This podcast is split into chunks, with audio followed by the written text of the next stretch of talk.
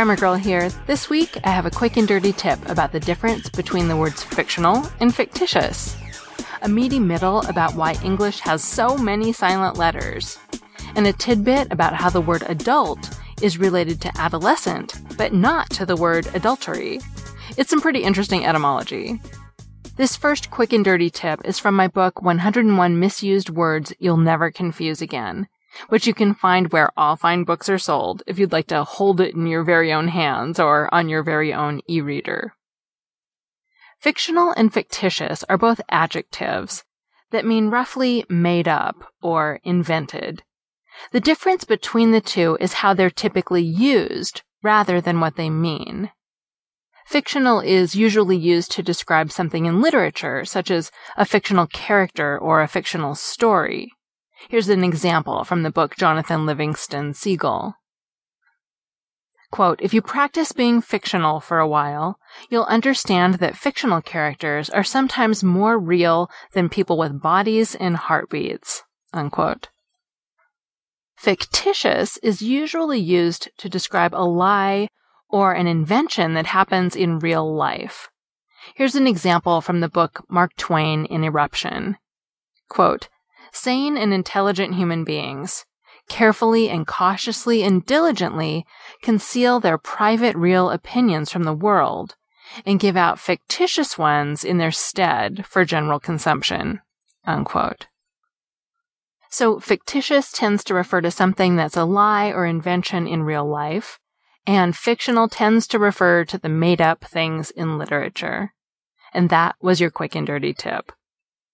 Before we get to the meaty middle about silent letters, there's Greek, there's French, there's spelling reform. It's time to tell you about our sponsor this week, edX. They are revolutionizing the education world. Up till now, quality education or even higher education seemed out of reach to many people. But now there's edX, an online learning destination where you can take fascinating, free courses from the world's best universities. edX was founded by Harvard and MIT in 2012 with the mission of increasing access to high quality education for all. Today, edX has more than 500 courses from more than 80 universities and institutions. You can take fun classes such as The Rise of Superheroes from the Smithsonian Institute and The World of Wine from the University of Adelaide. And you can take serious classes such as Introduction to Computer Science from Harvard and Principles of Economics from Caltech. If you want to learn new skills to advance your career and get the in-demand jobs, then edX is for you. Because even though all the classes are free, after you finish a class, you can buy a certificate of achievement signed by the instructor with the institution logo to verify your achievement and increase your job prospects. As I was looking for classes to recommend to you, I found at least 30 that I would love to take. So if my podcast stops coming out, you'll know that I fell into the world of edX courses and couldn't stop watching. After all, they're free, so check it out. And so they know I sent you, please go to edx.org slash GG. Start at edx.org slash GG. Thank you. And now on to silent letters. The English spelling system is famous for not making sense. The phonetic ideal of having each letter represent exactly one sound and each sound represented by exactly one letter is impossible when English has about 45 sounds or phonemes and only 26 letters to represent them. But more than that, any language that's been written for a long enough time will have spellings that haven't caught up with modern pronunciations because pronunciations change.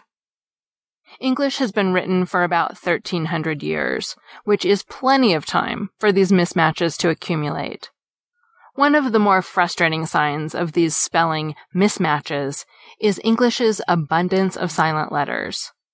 With a conservative definition of silent letter, more than half of the letters of our alphabet are silent in at least some words.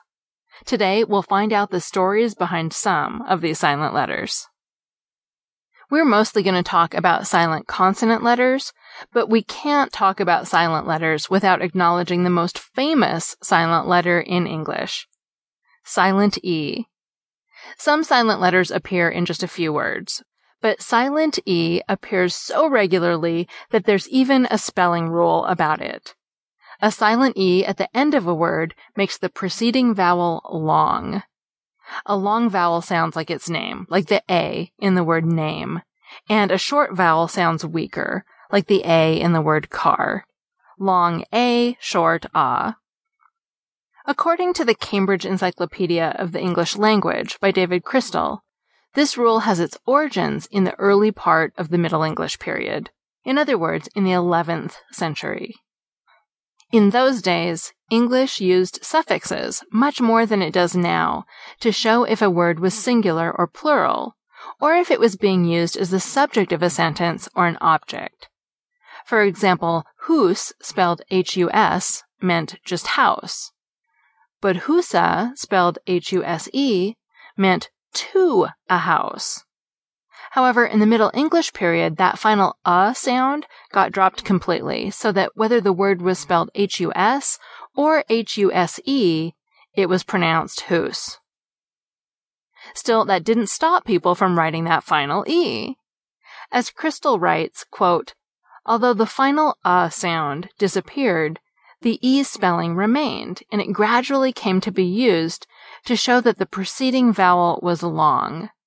This is the origin of the modern spelling rule about silent E in such words such as name and rose. Unquote. Many silent consonant letters represent consonants that were actually pronounced at one time, but fell victim to changing phonotactic rules. What's a phonotactic rule? It's a rule that describes the way sounds can be arranged in the words of a language. For example, one phonotactic rule of present day English is that you don't have a long U sound before the NG sound. So although ring, rang, and rung are all good English words, roong, R-O-O-N-G, is not only not an English word, it's not even a possible English word. One phonotactic rule that changed has to do with where you can have an H sound. Say the word hug. It begins with the H sound, right? Now say the word huge. What sound does it begin with? H again? Well, yes and no. It's true that we hear it as an H, but it's not the same kind of H that we have in hug. That H is made by just letting air flow past your vocal cords down in your neck. The H in huge, though, is made by raising the body of your tongue up close to your palate and forcing air through that constriction. Say them again hug and huge, and notice how your mouth is formed and where the air goes. In present day English, we only pronounce H at the beginnings of words. But in Old English, the H pronounced with your tongue close to your palate could also appear in the middle of a word or at the end. It was spelled as an H in Old English and as GH in Middle English. And even after English speakers stopped pronouncing those palatal H's, the spelling remained. We know it today as the silent GH in words such as thought, night, and through. Phonotactic rules also deal with consonant clusters, and in English, these rules are pretty picky. With 23 consonant sounds, more than 500 consonant clusters are possible. But English uses only about 40, and some of those appear only in proper nouns, such as Gwen, or in borrowed words, such as schlep. But in the past, English used to have quite a few more consonant clusters than it does now. One cluster that has disappeared is KN, which gives us the silent K in words such as knife, knee, and knowledge. Knife, for example, used to be pronounced kanif. Another long lost cluster is WR, which has given way to the silent W in words such as wrong, wreath, and wrestle. Yet another consonant cluster that English doesn't have anymore is GN, which is the source of the silent G in words such as gnaw, gnat, and gnarly. The word gnome also comes to mind when you think of the silent G, but that's not from Old English. It's from Greek, which brings us to another source of silent letters. Classical Greek allowed several other consonant clusters that violate modern English phonotactic rules. As a result, Greek borrowings that begin with these clusters get simplified by losing that first consonant. In addition to the GN cluster of gnome in Gnostic, Greek has several clusters beginning with P. The cluster PN appears in pneumonia, and PS in words such as psalm and psychiatry. The cluster PT shows up in the root PTER, which means wing, in words such as pterodactyl. This word root PTER brings us to the phenomenon of silent letters that are magically revealed in the right phonetic situations. Notice that we pronounce that P with no problem at all when it has a vowel before it, in words such as helicopter and Lepidoptera, the scientific name for the order of butterflies. What's happened is that the PT cluster has been split apart, the P ends up at the end of a syllable, cop or dop to be specific, and the T ends up at the beginning of the syllable ter, T-E-R. That same thing happens with the Greek root M-N-E-M, meaning mind. The M is silent in mnemonic, but in the word amnesia, it gets pronounced as the end of the syllable am, A-M at the beginning of amnesia. All the clusters we've talked about so far come at the beginning of a word, but there are also phonotactic rules about clusters coming at the end of a word. The word hymn, as in a hymn that you sing at church, has a silent N at the end of it. But like the disappearing, reappearing P and M, it gets revealed in the right phonetic environment. In this case, when it's followed by a vowel in the word hymnal. Latin provides a few of these now you hear them, now you don't ends too, in words such as condemn and condemnation. In the original Latin and Greek, these words had suffixes following those consonant letters, but those suffixes got deleted when the words entered English, leaving a phonotactically unacceptable cluster at the ends of the words, thus giving us the silent N at the end. Some letters are silent in English words because we borrow the words from another language, and they're silent in that language too. I'm looking at you, French. How many of you, like me, went for years hearing the word rendezvous spoken and not realizing it was the same word as rendezvous that you'd read in books? The rendez and the vous have a silent Z and S respectively, because that's how they're pronounced in French. The same goes for the silent P and silent T in coup d'etat, and the silent D and silent X in Grand Prix. Why does French have so many silent final consonant letters? Just as in English, the spellings have been fixed for a long time and haven't changed with the language's pronunciation. As for why French speakers stopped pronouncing those final consonants in so many words, that's a question for the historical linguists. In case you're curious, though, the name for the deletion of sounds from the end of a word is apocope, A-P-O-C-O-P-E, so you can look it up if you want to know more. By the way, watch out when you're pronouncing French words, because not all of its final consonant letters are silent. Furthermore, if a French word ends with a consonant followed by an E, you do pronounce that consonant. So a complete meal at a restaurant that's served at a fixed price is a prix fixe meal. Because prix is spelled P-R-I-X, while fix is spelled F-I-X-E. It's not a prix meal, as I've heard some servers call it. And the finishing touch on a job is the coup de grace, because grace is spelled G-R-A-C-E. It's not coup de grace, which literally means a strike of fat. The last group of silent letters we'll talk about came from some misguided spelling reforms. We've been talking about how silent letters can result from not removing a letter that represents a sound that isn't pronounced. However, in some cases, a silent letter has come from putting in a letter for a sound that isn't pronounced. Now, why would anyone do such a thing? As is often the case, someone had good intentions. In his book, The Fight for English from 2006, David Crystal explains that during the Renaissance, some spelling reformers thought it would be a good idea to insert letters to make a word's origin clear. This is where the silent B in debt comes from. At the time, the word was spelled without a B, but reformers began to insert it to show its relation to the Latin source debitum. Crystal writes that this tinkering also resulted in the silent S in island, because the reformers were sure that this word came from the Latin word for island, insula. But the joke was on them because it didn't. Crystal concludes, quote, there are many more such cases.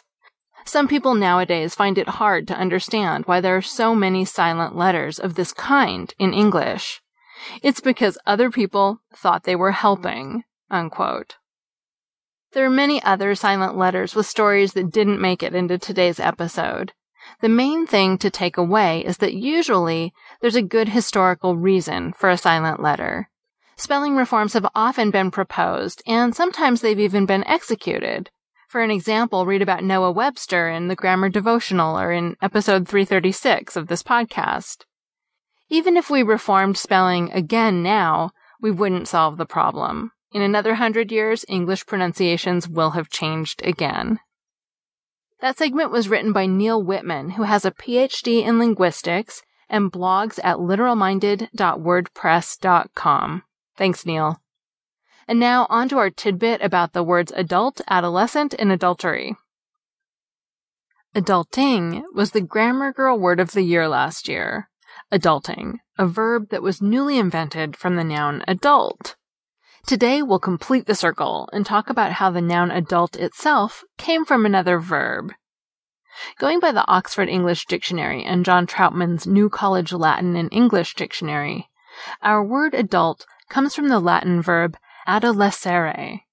Now, when you hear that, you might be thinking, hey, that sounds more like the word adolescent than the word adult. Well, you're right. Adolescent and adult both come from that same verb. Its Latin meaning is to grow up. The noun and adjective adolescent come from the present participle adolescens, which in English would be the ing form of the verb, growing up. But where did that ESCE suffix disappear to in the word adult? That has to do with another Latin verb, the one that adolescere was derived from. That verb is adolere, which also means to grow up. Our word adult comes from adultum, the past participle of adolere. In other words, adult means grown up in Latin.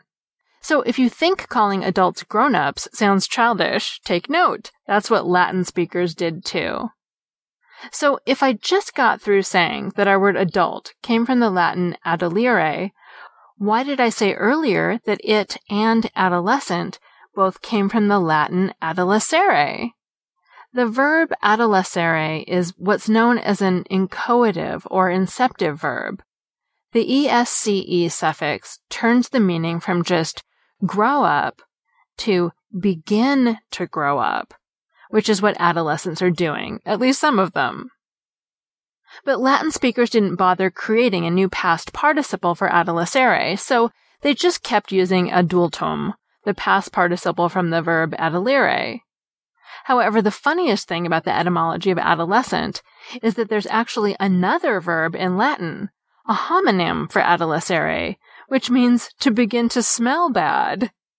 So, although I haven't found this etymology in the dictionaries, you could argue that the word adolescent is derived from a word that meant beginning to smell bad, which, you know, could seem appropriate. Finally, while we're on the subject of suffixes and the word adult, it's ironic that while adult and adolescent do come from the same root, adult and adultery don't. Although they both contain the Latin prefix ad, ad, the word adultery ultimately traces back to the Latin alter, meaning other. That segment was also written by Neal Whitman. Be sure to check out his blog at literalminded.wordpress.com, and you can also find him on Twitter as at literalminded.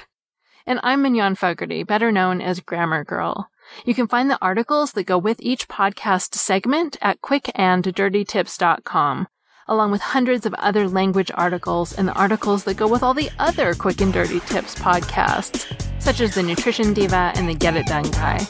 That's all. Thanks for listening.